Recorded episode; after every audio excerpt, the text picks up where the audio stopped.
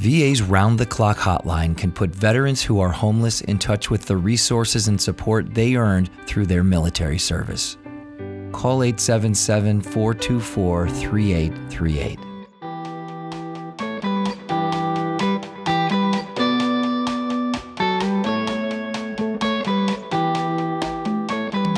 Good morning, everyone. I'm Timothy Lawson, your host for This Week at VA. This is episode two of our new podcast. If you haven't heard episode one, head over to soundcloud.com slash DEPT Vet Affairs to listen to our great interview with Marine veteran Haley Carter. This week's episode brings us another devil dog to the show with our featured guest, Francisco Urena. Francisco is Massachusetts Secretary of Veterans Affairs. He served as a Marine security guard and also saw combat with his tank unit. Following the interview, I'll briefly describe a benefit that Francisco found value in and also announce our Veteran of the Day. Before we get to the interview, I want to tell you about VA's digital and online efforts. The digital media engagement team at VA works hard to bring valuable content through several different mediums. You can follow us on Instagram at DEPT Vet Affairs for some great images of what's going on with veterans around VA. Our Twitter account, also at DEPT Vet Affairs, offers engagement, live tweeting, and veteran news from around the country. You can also follow us at facebook.com slash veterans affairs, where we post our popular Veteran of the Day, along with other news and updates for the veteran community. Finally, you can find many inspiring articles and videos on our Vantage Point blog at blogs.va.gov. Be sure to connect with us on your favorite social media platform.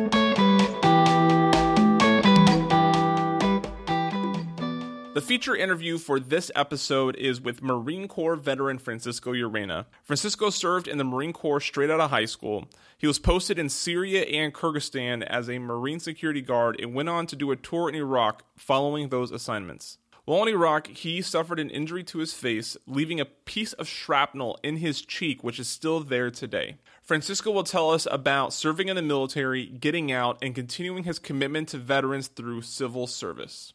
Enjoy. Uh, okay, on the phone with me today, Francisco Urena, a Marine Corps veteran and currently the Massachusetts Secretary of Veterans Services. Francisco, thank you for taking the time to join me. Oh, thank you so very much. Uh, I know you and I have uh, we've met in the past and we've uh, we've got to know each other, and I thought that you would make a a really good example on uh, just success coming out of the military. There's there's a lot of great examples out of there, but I thought um, yours is unique in entering public service. Um, but let's start where every veteran's story begins, right? It's that decision uh, to sign the dotted line and join the military. Uh, if, tell me what made you decide to join the military in general, and then why did you why did you decide on the Marine Corps?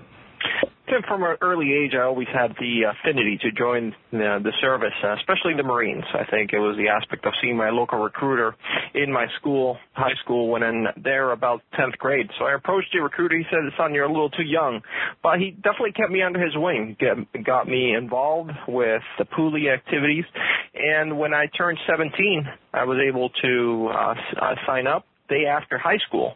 I uh, went to boot camp. We graduated on a Sunday, and Monday morning I was on my way to Parris Island uh, to face the yellow footprints.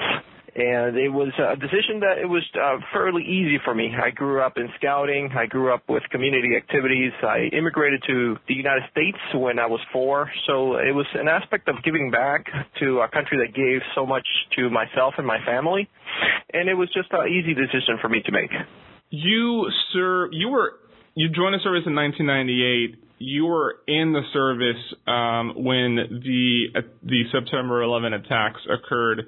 Um, we just recently recognized the 15th anniversary for that. Um, just briefly tell me sort of the change in atmosphere that you noticed um, between September 10, 2001 to December or to September 12, 2001. Absolutely. So I was in a tank unit. I was with 1st Tank Battalion in 29 Palms, California from 98 to thereabouts 2000, August of 2001.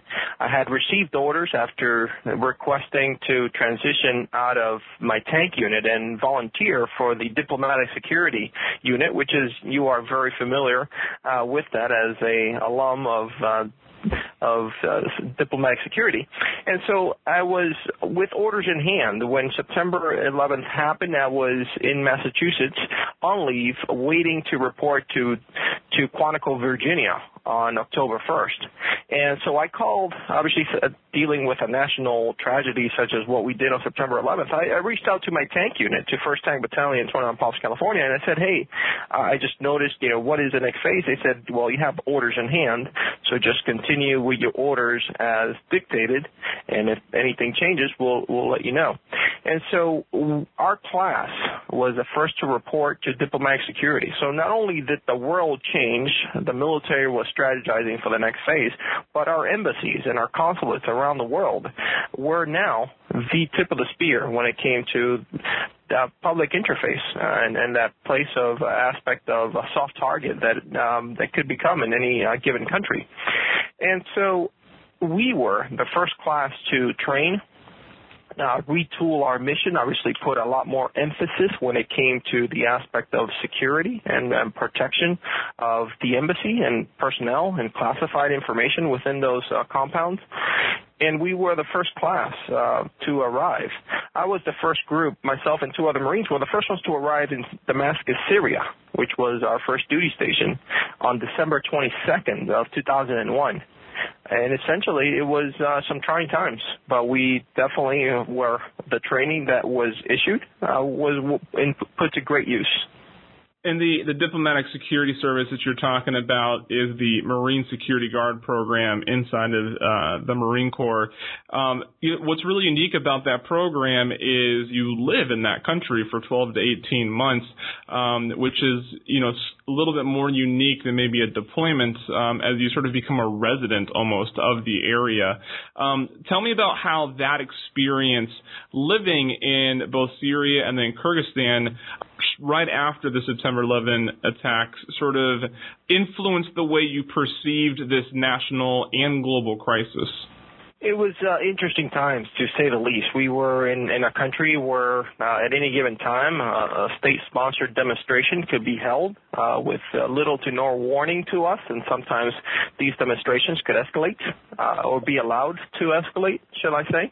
Across from the street from the American embassy at that time was the Iraqi interests section under the Tunisian flag and there uh, many a times would be a rally point for for a lot of the activity that would happen. One of my toughest memories till this day was seeing military age males boarding charter buses and getting ready to meet our troops uh, and our coalition troops in Iraq. And all we could do was just send notes, uh, take take reports and send them up to Washington.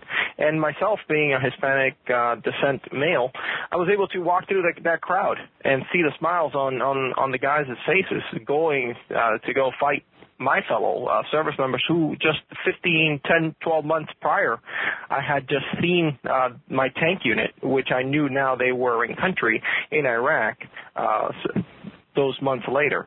And so those were, that was a tough memory to to see that, and only to watch the reports and to then later watch our satellite feeds of of, of international news to see the demise of what that would cause and really the start of the aspect of uh, infiltrated uh, outsiders coming into uh, Iraq to, to fight the war after after your tour with the Marine Security Guard program, uh, you did go in support of Operation uh, Iraqi Freedom and was awarded a Purple Heart. Would you uh, do you mind telling us the story behind that? So after and before that, I also served at the American Embassy in Bishkek, Kyrgyzstan. So we were getting ready to uh, engage the enemy. It was Operation Matador um, in 2005. I was in a tank unit. I was the junior tank commander of uh, a tank platoon and we were engaging the enemy, the aspect of uh, exposed as I may have to be, being the junior uh, tank commander, ensuring that every target that we engaged uh, was the proper target. And several other uh, vehicles, uh, friendly vehicles, were engaging suspected enemy uh, positions, and uh, there was a vehicle parked right in front of us that we started began to engage. The vehicle blew up, um, and debris came towards my position uh, where I was on, on exposed on the tank. Um, it was 114 degrees outside. At first, I, I felt um, I thought it was just uh, sweat, and when I um, came realized um, that it was blood, one of my crew members said, "Oh, you're you're definitely bleeding from from the face." And I just thought it was debris that had just hit me and, and, and bounced off, but my crew, I had no uh, intentions of leaving uh, my crew members uh, uh, with a deficit on my tank. So we continued the mission, and it was until later that evening that I was able to then report it to the, the corpsman of the unit, let him know what was happening. So I had some swelling for a couple of weeks, uh, thinking that it was just swelling. And uh, after an X-ray, it turned out that I had, and till this day, I still have an embedded uh, piece of shrapnel on my face from from that day definitely is, is is a memory. I mean, it's an aspect of of the uh, of that that that day that that tragic day that that that we went uh, out of our specific platoon. We didn't lose any anybody. We brought everybody back from those seven months, but we weren't as fortunate with our sister units and our sister platoon of tank, more specifically. So it's a memory of some of the guys uh, that didn't have the opportunity uh, to to come back. What was what was your favorite thing about the military? What did you enjoy the most? Tim, I would definitely have to say the camaraderie.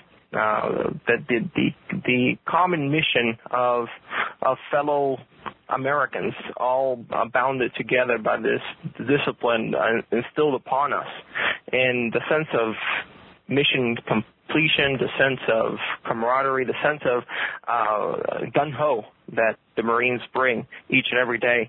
Uh, that's f- first and foremost what I miss, whether I was in the tank unit or whether I was at a couple of embassies overseas, is that same sense of camaraderie that uh, even Marines after um, coming home you have that sense of of, of rapport with one another, no matter if they served uh, in World War II or just came home last week.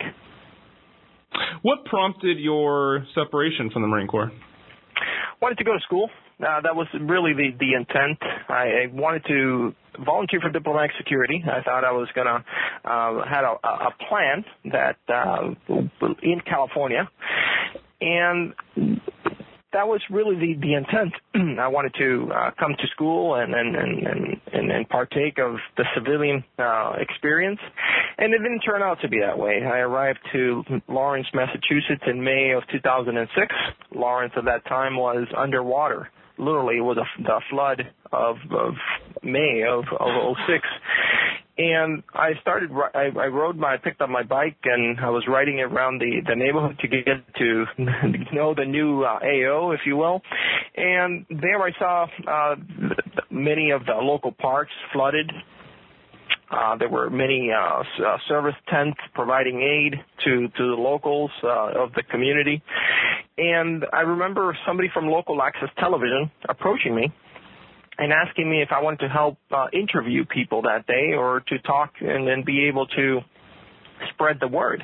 And so it, it seemed that I was a natural because the person that told me to help them just stepped aside and and let, gave me the mic. And for that week, I was able to assist uh, the locals of the city of Lawrence, uh, being able to translate the message of where to receive uh, aid, uh, where to receive uh, services uh, for their damages of their property, uh, the aspect of community services such as the YMCA and many other nonprofits that were engaged that day, and then the aspect of how to replace and and and and, and continue the normalcy of life, uh, however you will. And from there, I got to learn of the very unique programs that we have here in Massachusetts, which is our veteran service officer in every city and town. And in the city of Lawrence, I learned that there was a deficit in that office. The active veteran service officer uh, had some um, personal challenges of, him, of his own and wasn't able to be in the office. And I knew that from what I was told that some uh, people were going uh, without services. And so I was asked to volunteer and for six months, um, simultaneously, I, I enrolled in school in Massachusetts, which became my new plan to go to uh, night school um, through the Northern Essex Community College and later University of Massachusetts. And I started um, helping. Six months later, I, I was offered the job. And two months after receiving being on the job, I now was told that uh, a young a sergeant in the army, uh, Sergeant Alex Jimenez, was captured in Iraq.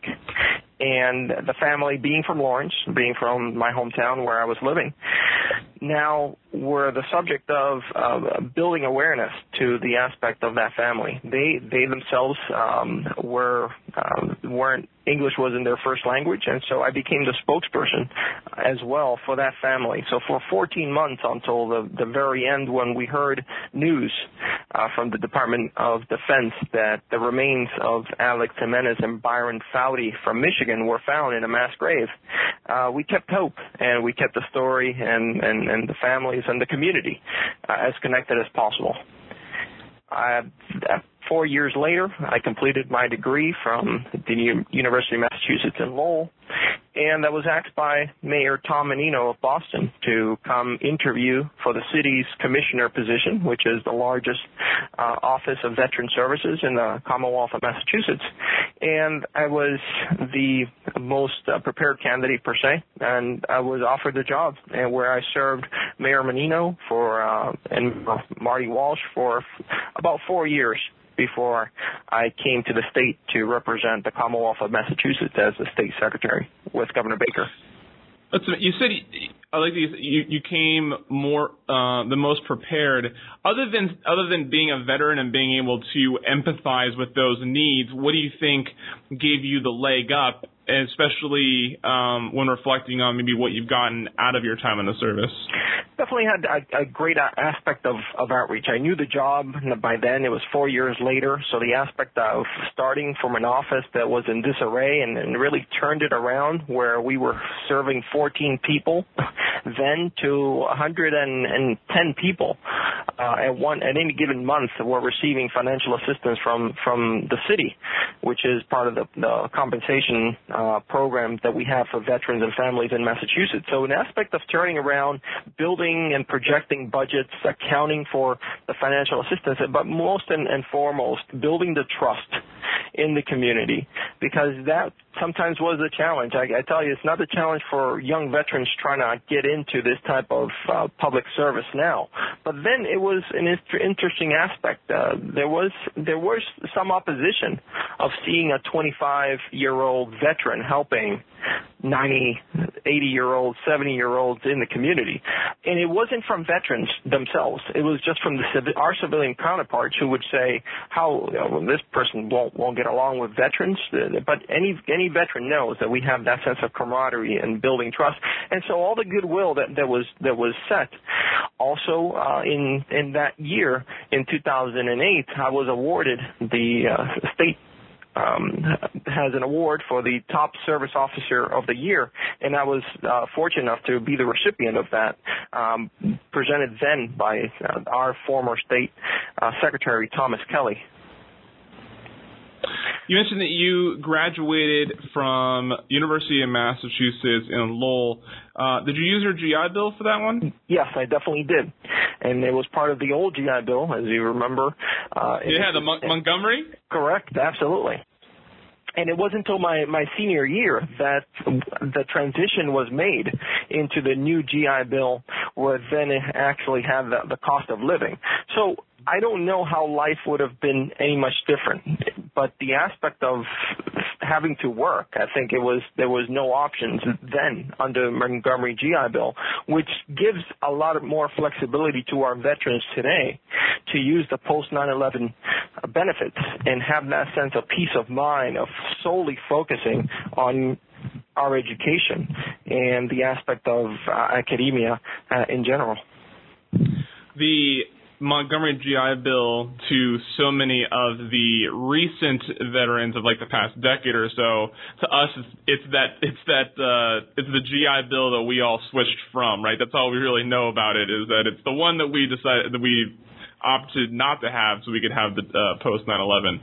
Um, the post 9/11 is possibly one of the best products the United States government has ever given any of its citizens. I would agree with you and also uh, part of the other benefits that I was able to use. Um, but one of my first benefits of walking in was the dental benefits. I when I transitioned, I was in a unit called Mojave Viper. We were training uh, troops to to to go into Iraq at a, a small makeshift village that was created in in the desert, and so I never had the opportunity to get my final dental.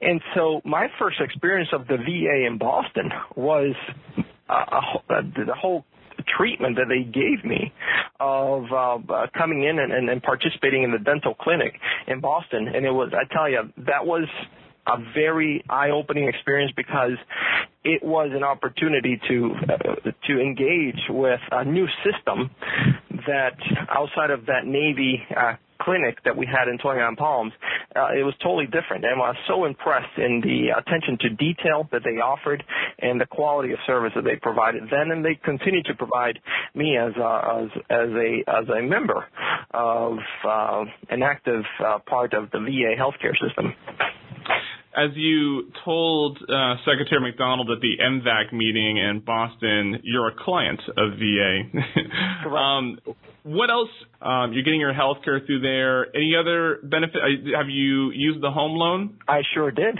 I, I participated with the home buyers uh, program and the home home loan guarantee, and that too was a smooth process. I had I was fortunate enough to have a realtor who understood the the value of the GI Bill and the caveats of different requirements, and so it was another benefit that we as veterans have, and sometimes go unutilized. And so I was very fortunate to to be able to participate uh, with that as well. But again, it was one of these benefits that all of us earn, and it's just a matter of getting it to place to good use. So the, the home the home loan obviously you know you have help with uh, a real estate agent and and um, a mortgage company and any anybody else that's connected in real estate are pretty familiar with VA loans. But with the healthcare system, with the disability claims, the the education benefits, some veterans find those uh, processes difficult to navigate. In your experience, which one of those products was the most difficult for you to get through? I had good advocates, Tim, and I think that's what made the difference uh, in able to to engage all those systems. I have somebody there to guide me, and, and once again, I think that's where the the community that we have here in Massachusetts varies from any other given state because we have these dedicated individuals who, when I came home, while I didn't have a veteran service officer in my town, I was able to go to the neighboring town. And to this day, people that remain as a mentor were the ones that guided me because they had, and I'm talking about Vietnam era veterans who had obviously another layer of challenges of, of returning and integrating, but also the aspect of participating in some of these programs, pointing me where to go and, and the right people to see to be able to, to be successful. Francisco, we this is a nationwide, possibly global-wide uh, listen podcast. Uh, it's new, so we're unsure yet, but um, I'm sure plenty of my audience members are in Massachusetts. If they're listening to this and they're like, "Oh man, I need to get." You know, I need to be a part of this system. I need to inquire with someone nearby for the veterans of Massachusetts, what's the best way for them to take advantage of the services that your office and their local office provides? Absolutely. So one, let me thank all of those who have served and those that continue to serve who may be listening. And I welcome all of our veterans uh, who are coming to Massachusetts and their families to take a look at our website, massvetsadvisor.org, massvetsadvisor.org org, and it is uh, a system that we have developed which has every unit of service available to our veterans, to including benefits and services available from uh, our federal partners such as the VA are listed there. Currently, we have about 443 units of services listed, uh, but more important point, it is the very first uh, engagement on that website. It is where you type your zip code or your city's or town's name, and you are able to know where your local veteran service officer is and be able to connect with him or her uh, to be able to start the transition at any given phase of your life, whether you're leaving the service today or you've been in our community or you're moving into the Commonwealth of Massachusetts to be able to be part of this uh, great community of veterans and veteran families. Francisco, this has been wonderful. Thank you so much for your time, for talking to us about your military experience, your continued service in Massachusetts, your insight to your experience with the Department of Veteran Affairs, and of course, thank you ultimately for your service to our country. Oh, Tim, thank you very much. And you, as a veteran who have served and continue to serve our veterans, thank you. It is an honor uh, to be part of your podcast uh, today. And once again, to all those who have served, uh, thank you, especially to our military families who have sacrificed. I was a gunner's mate, Tonkin Gulf. Logistics, Ramstein. Medic, Kandahar. As a veteran, it doesn't matter when or where you served. Infantry, Camp Pendleton. Or what you did. The VA has benefits that may be useful to you right now. See what VA can do for you. To learn what benefits you may be eligible for, visit www.va.gov. That's www.va.gov.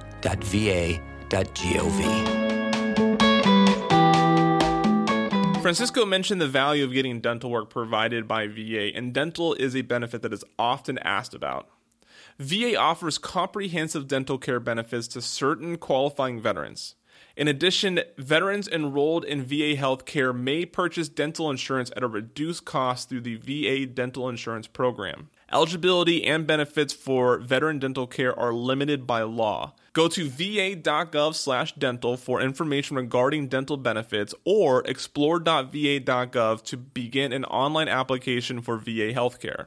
If you just got out of the service, you may even be entitled to a free dental exam. Let's finish by honoring Army veteran Jack Shannon as Veteran of the Day. Jack was one of 12 children in his family when he enlisted in 1951. He was selected for the Army Airborne Corps and deployed to Japan and Korea. Jack recalled a training exercise where a group of men worked to dislodge a Jeep from the back of a cargo plane to airdrop it onto a target. The pallet was suddenly freed, and both Jack and the Jeep were carried out the back of the plane. Still holding on to the vehicle, he managed to pull himself into the driver's seat and held on tight for a safe, hard landing. Jack passed away in 2014, and we honor his service. For Jack's full write up and photos, go to blogs.va.gov. That does it for episode two. I want to thank you all for listening. I know there are a lot of options out there for entertainment, so I appreciate you spending your time here with me. If you have any feedback or questions you'd like to have answered on the show, please tweet them to us using hashtag VA podcast or email us at newmedia at va.gov. Be sure to visit facebook.com slash veterans affairs for more stories from our community. I'm Timothy Lawson, signing off.